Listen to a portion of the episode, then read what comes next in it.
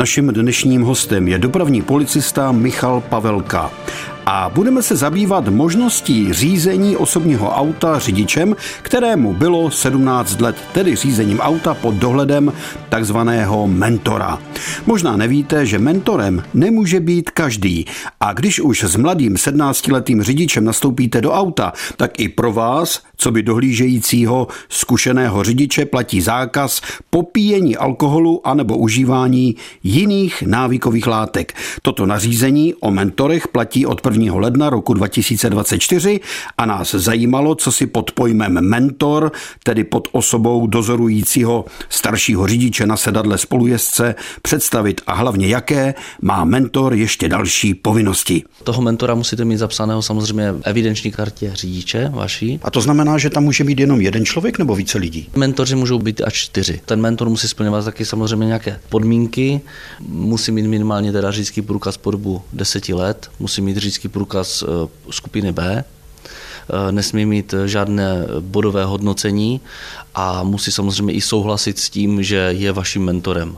Takže je potřeba mít mentora, váš zákonný zástupce, protože ještě nemáte 18 let, musí souhlasit s tím, že toho mentora budete mít a samozřejmě i ten mentor musí souhlasit s tím, že bude tím vaším mentorem.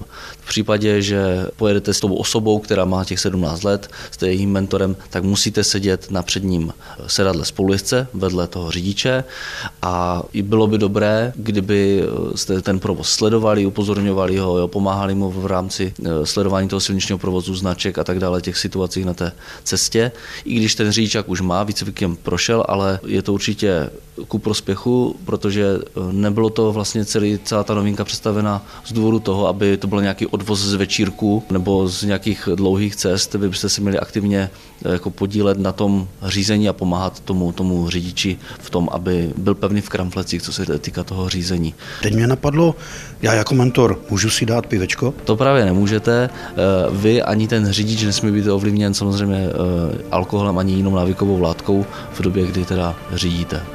Posloucháte rozhlasový seriál Bezpečný průvodce džunglí zločinu s dopravním policistou Michalem Pavelkou. A tentokrát jsme se ptali na možnosti a podmínky mladých 17-letých řidičů za volantem, kde dříve byli tolerováni jenom plnoletí majitelé řidičských průkazů. Takže když mě zastaví policejní hlídka a dá mi fouknout, je mi 17 let, tak zároveň dá fouknout i tomu mentorovi. Ano, on zjistí, jestli ta osoba, která doufáme, že bude sedět vedle toho řidiče, je vaším mentorem. Pokud ano, tak samozřejmě ho vyzveme taky na test na alkohol, zda není ovlivněn. Jaká bude následovat pokuta, pokud jsem jako mentor v podnapilém stavu, když to tak řeknu? Tam dojde k oznámení vlastně na úřad s rozšířenou působností a určitě tím mentorem už nadále nebudete a bude se to nějakým způsobem právě řešit v tom správním řízení. Mě ještě zaujalo, že vlastně tím, že ten člověk 17-letý musí vedle sebe mít pořád ten dozor a to ještě konkrétní lidi, tak on nemůže jít někam na výlet s partou školáků, aby si užili třeba přes víkend, protože pořád s ním bude muset být tatínek nebo maminka nebo někdo, kdo dohlíží.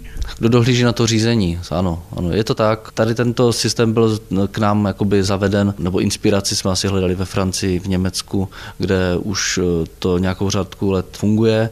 Výsledky jsou takové, že mladí řidiči následně mají o 20% menší šanci způsobit tu dopravní nehodu, při tom, když měli toho mentora, než když vlastně ten řidičák uděláte a pustí vás do toho provozu. K tomu výletu samozřejmě buď vezmete toho mentora sebou a on to stráví s vámi, anebo ho vždycky jenom teda potřebujete k tomu, abyste se na ten výlet dostali a pojďte se zpátky. A nebo ať si jede domů sám a pak pro mě přijede. Ano, máme i vlak. Bezpečný průvodce džunglí zločinu. Každý pátek po 15. hodině a každý čtvrtek v 18 hodin a 45 minut na vlnách Českého rozhlasu Ostrava.